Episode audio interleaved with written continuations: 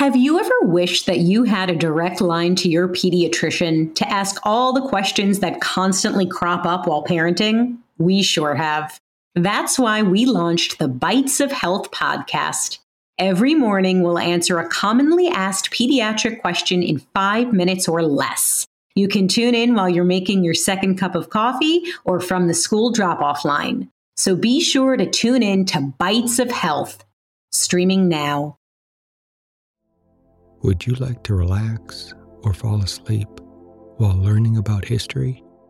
If so, then try my podcast, Calm History.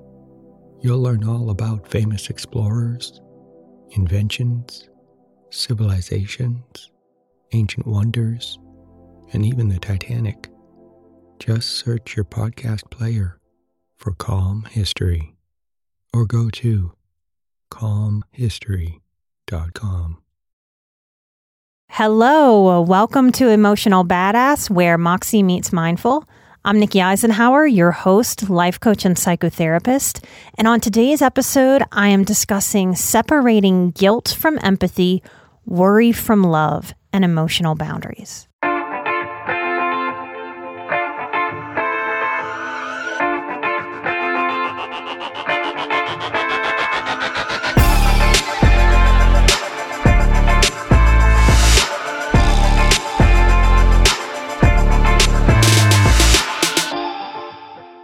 If I ask any highly sensitive person, how often and how much guilt do you feel? Often the response I receive is all the time for everything. I constantly feel guilty. Guilt can feel profound or it can feel subtle. If this concept is puzzling to you, start noticing how often you say or feel, sorry, I'm sorry, my bad, oops, I'm so sorry. Has anyone ever told you that you apologize too much? Much of our lives as highly sensitive people may be guilt driven before we become aware of this dynamic. I can say the same for anxiety, that most HSPs are reporting feeling tremendous anxiety, often constantly or most of the time about themselves or their loved ones or the state of the world, and often in the name of love or loving. Why? How is this possible that a tribe of people who collectively want goodness for themselves and the world, who try very hard to do the right thing, who are here right now listening, trying to grow themselves, heal themselves, trying to do their part to break cycles of dysfunction in family trees, and to be a positive force in the world. How is it that we feel an overabundance of guilt? That just doesn't seem right but it's often what happens on the individual level. My quick generalized summary of reasons for HSPs feeling too much guilt or too much anxiety is that childhood trauma heightens sensitivity. And in dysfunctional families of origin, the parental units either take little to no responsibility that leads the HSP to grow up grabbing the responsibility that their parents didn't take and making themselves responsible for things that aren't their own. Or we come from a covert narcissist or a martyred dynamic. That kind of parent can twist and manipulate and be victimy or immature. This is the kind of person that sends their kid to college who wanted their kid to go to college their whole lives, but then says, Oh, I'll miss you. I'll be so lonely. I don't know how I'll get by or how I'll deal with dad or life without you or how I'll deal with the other parent without you. Are you sure you want to live in the dorm? Are you sure you want to go away to college? This is guilt inducing.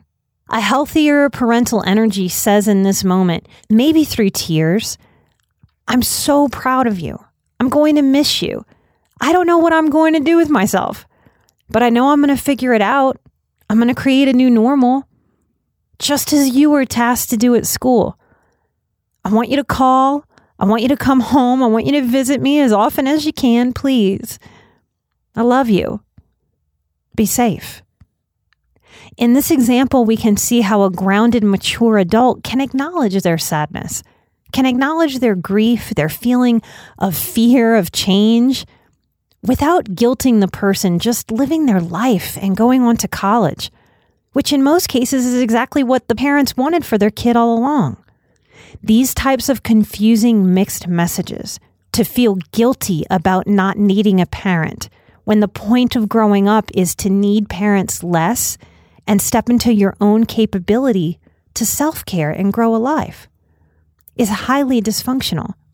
My overthinkers out there, I know many of you listening identify as overthinkers, and you are exhausted in mind body by overthinking almost every single moment of your life and every future possibility that doesn't even happen. Do you come from such mixed messaging? Is a lot of your overthinking fueled by confusion, by guilt for just being yourself, living life, making choices? Is your overthinking fueled by worrying about others, worrying about self as you just try to live? In the former example, loving and guilting, when it comes from the parents twisted up dysfunctionally, it teaches us to confuse love with guilt. It teaches us to confuse care with feeling badly receiving the care.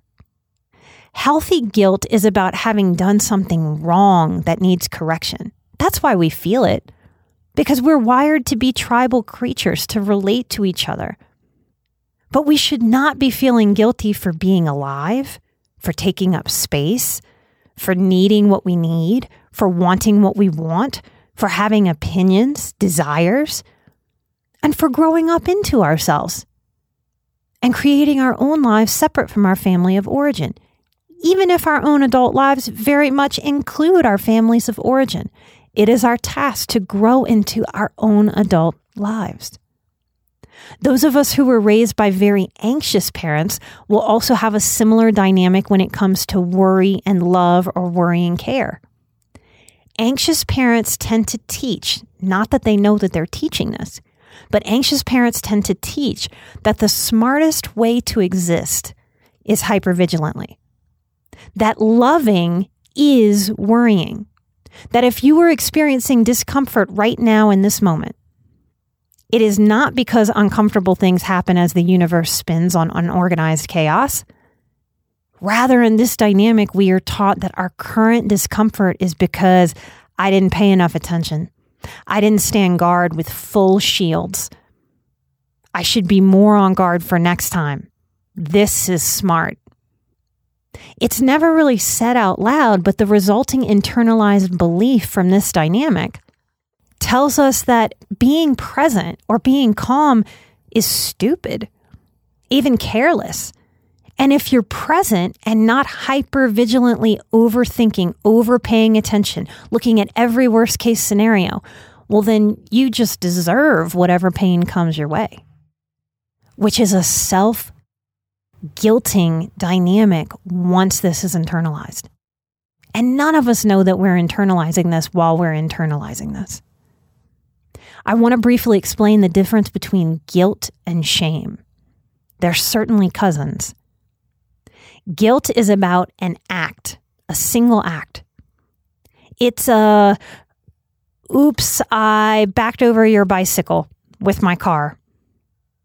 That guilty feeling, that ice cold feeling that runs through my veins, that drop in the pit of my stomach, knowing, oh, I've done something that's going to hurt somebody else. I've done something that I need to fix. I need to make this right because I have done a wrong. That feeling puts my body into action to go make a correction. That's very important in how we are biologically wired to relate to one another. Shame is internalized guilt. Shame happens when I don't have proper emotional boundaries, as taught by a dysfunctional childhood. If guilt says, oh, this was wrong, I need to fix or attend or own this. Shame says, oh, I did another wrong thing. Something is wrong with me, not just the thing that I did, but the wrongness resides in me. The problem is with who I am, not with what I did. And abuse creates shame because abusers do not take responsibility for themselves. So we tend to process on a subconscious level that if we are being abused, it's because we deserve it. It's because something is wrong with me. Because when I'm a kid, if I subconsciously look at another child who's not being abused, they seem better than me. They seem more right.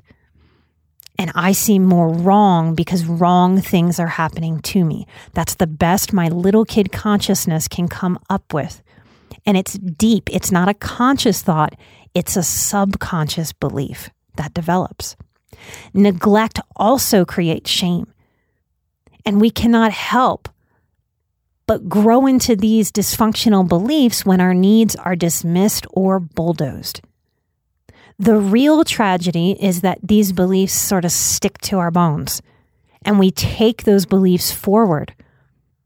Almost everything that you hear me talk about on this show, or if you're on the Patreon, or if you work with me individually, is in some way about untwisting these beliefs from our psyches while compassionately understanding and then forgiving ourselves for believing this dysfunction, forgiving ourselves for believing what we were taught, what we had no choice but to believe in. And that's a forgiveness process with self, not because we did anything wrong, but because we accidentally denied our gut. Because our gut, our intuitive self knows, has always known that we are worthy, that it's okay to have needs, that it is okay to take up space. It is okay to be a person on this planet who requires the use of resources. You know how the little boy in the movie The Sixth Sense says, I see dead people? Well, I see boundaries and I see them or the need for them many, many places. I'm talking to you today about cultivating an internal emotional boundary. As highly sensitive people, I'll say that if we want to feel peaceful in mind and body, and I'm especially talking to you if you are struggling with autoimmune issues, because autoimmune issues in our highly sensitive community run amok and I can simply describe these in an emotional way as part of the self attacking the self. And if you are emotionally attacking yourself out of some of this learned shame with perfectionism, with what is wrong with me, something must be wrong with me, then your body has no choice but to respond. I'm a big believer that emotional boundaries are key to healing, not just emotionally and mentally, but in this way also physically, and something no doctor or medication can give, which is learning emotional boundaries between love and worry, between guilt and empathy. And I guarantee you, me, and all of us, we want guilt. Sociopaths have no empathy and no guilt. And narcissists have low to no empathy. And so low to no guilt. And I know that many of you listening out there, many highly sensitive people, you kind of secretly, from a place of pain, you secretly and neurotically wonder uh oh, am I a secret narcissist?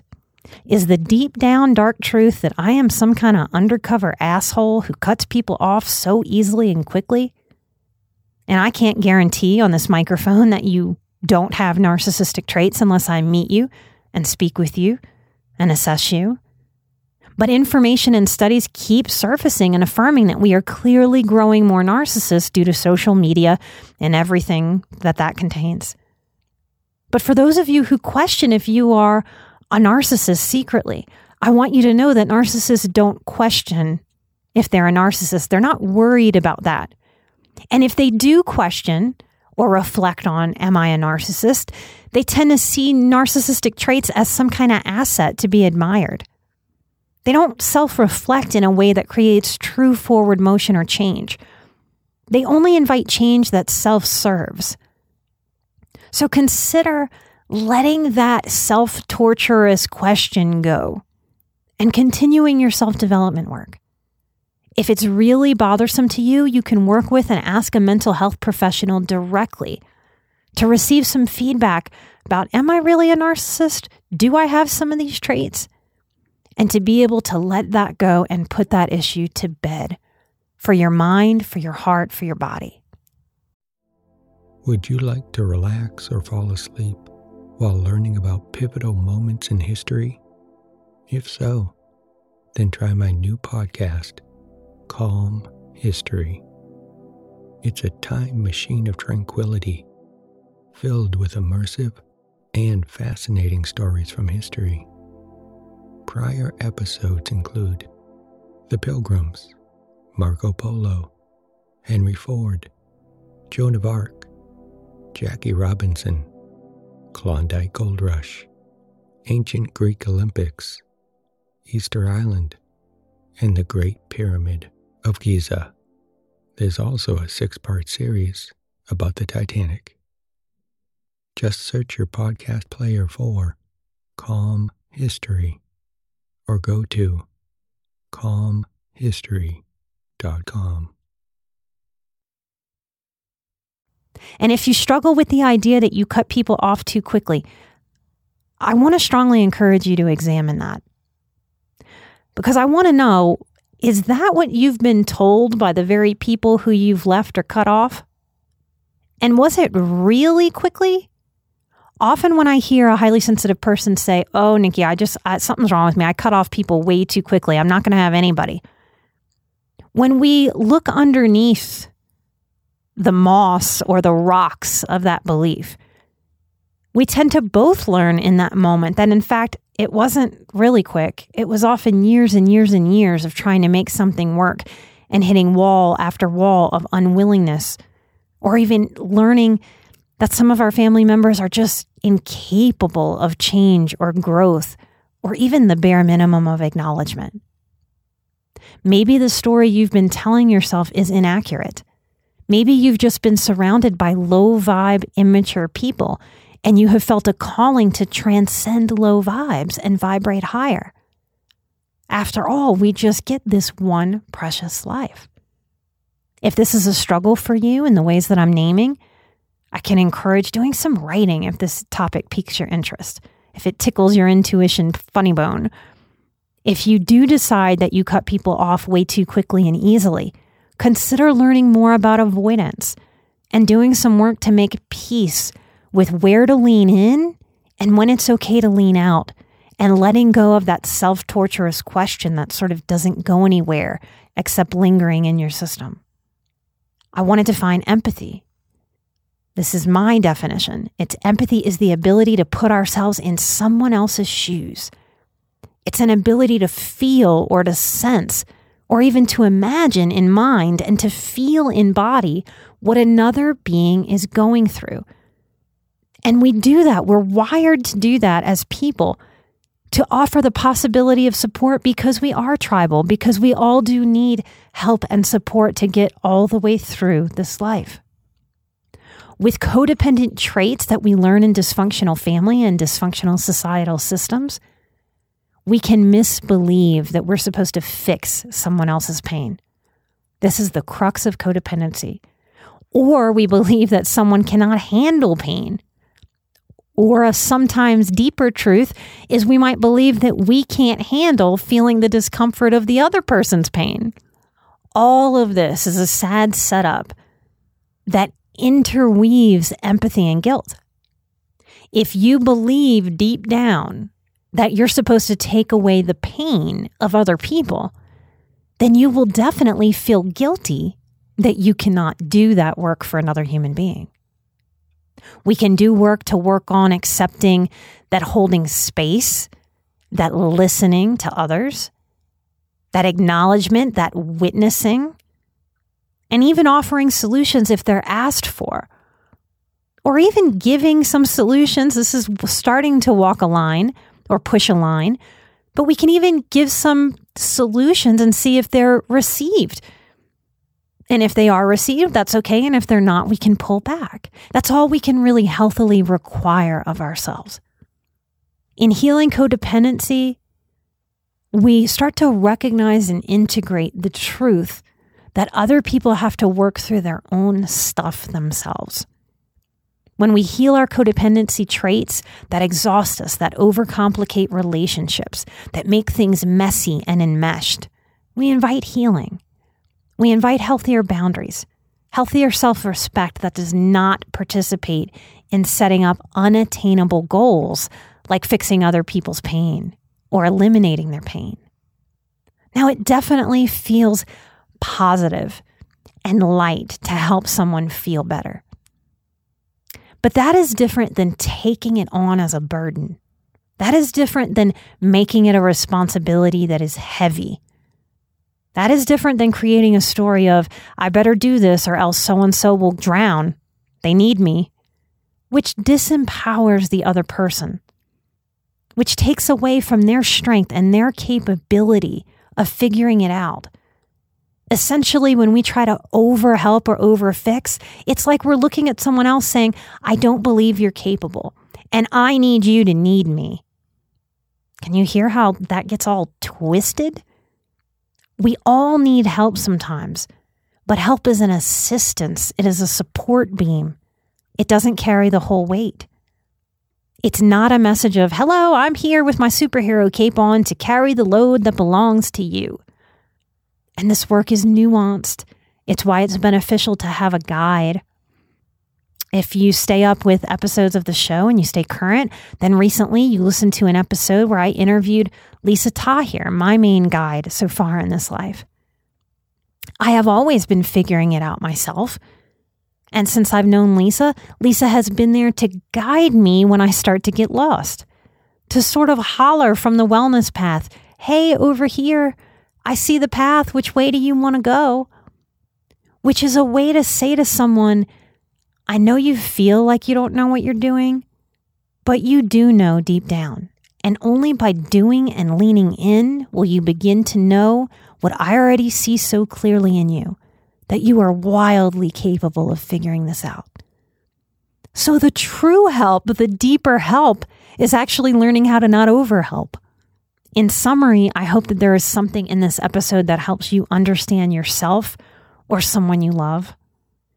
In healing, we untwist what dysfunction in our families and in our societies, twist it up so that we have clarity, peace, and more joy and fulfillment.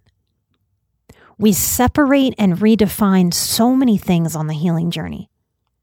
We learn how to separate help from enabling function from dysfunction, gray from the polars of black and white, healthy hope from dysfunctional hope, love and trust. There's a whole episode on just separating love and trust on the iTunes feed, you guys. We separate empathy from guilt, worry from love. And along the way, doing this work brings us to the ultimate universal goal, whether we know this is our universal goal or not, of separating insecurity from security. Maybe you've never felt secure before. I know I hadn't till I did. I swear security is available to you. And to feel secure in self, to feel secure in who I am, to feel secure in who you are, loving ourselves as a flawed human creature security in owning mistakes, security in how I'm living life, in how I'm loving myself and others, and in how I trust myself to take care of myself no matter what life throws at me. This security, this is the freedom that I believe highly sensitive people and survivors deserve, crave, and are going after. Please take from this episode and all episodes what works for you and absolutely leave the rest, toss it out the window. If you want to learn more with me and join the Boundaries course in 2021, where I teach live over the course of six weeks, I teach 14 live webinars that you have access to for an entire year when you sign up, with lessons that are written out that go with every single webinar. I have effective, simple communication scripts that you can practice and make your own. If you're interested in doing that work with me this October, come secure your spot. You can do that at emotionalbadass.com or nikkieisenhauer.com. The space that I teach in, it's like a big college online classroom for this event. And many of you will participate and ask questions of me, the teacher, while I'm teaching live. And many of you will hang back and observe. And I invite you to learn in the way that resonates with you and make the course your own. You may use code EARLYBIRD2021 to receive $100 off if paid in full. But if you're a member of Patreon, make sure that you go find the code. We always give our best discounts to our Patreon supporters of the show, and it's pinned in a real obvious place when you log into patreon.com backslash emotional badass. If you're not a patron and you're interested in coming to grab that coupon to join the course or to look at all of the content that we have there, I think we have up to 40 exclusive episodes that are unavailable anywhere else, not on iTunes, not on our website, just on Patreon. In some of the Patreon episodes, I share a little bit more intimately, like my experience of going through Catholic sex ed in fifth grade, or the time I had food poisoning at an out of town work function at my first professional job and I crapped my bathing suit and passed out at the same time. And I'm not kidding, it changed my life in a very positive way. So that's one of my favorite kind of funny episodes that's on the Patreon. You can listen to that immediately and get the code to the course. I want to thank our Patreon subscribers. When you subscribe to Patreon, you are supporting and voting for Emotional Badass to stay commercial free. I know that all the podcasts that you like, they they get commercials eventually, don't they? Well, that's because it costs a tremendous amount of time and money to really make a show sound well put together and sound good to your highly sensitive ears. We cannot do the show without your support, and y'all have supported us tremendously from the beginning. Thank you for those of you who support us at Patreon. Thank you to those of you who share episodes with your friends, with your families, with your loved ones, therapists who share episodes with clients. Thank you so, so much. We thank all of you for your continued support. This is a beautiful circle of y'all out there supporting me and my team, getting this show out to highly sensitive people and survivors across the entire world. I bubble over with gratitude, y'all, every time I say it. That's why my tears come. This episode was about separating things. Well, my heart feels swole with what has come together on the healing path. And the things that I will never separate are love, light, healing, and gratitude. I am an emotional badass. You're an emotional badass. And together, we are where Moxie meets mindful. I will see you next time right here. Until that time, take care light, and love. Bye bye.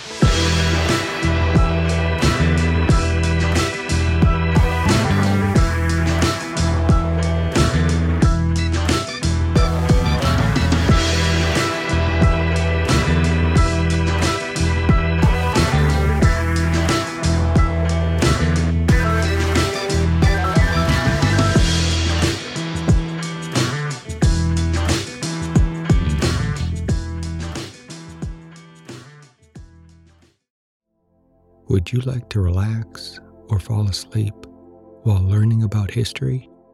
If so, then try my podcast, Calm History. You'll learn all about famous explorers, inventions, civilizations, ancient wonders, and even the Titanic. Just search your podcast player for Calm History or go to calmhistory.com.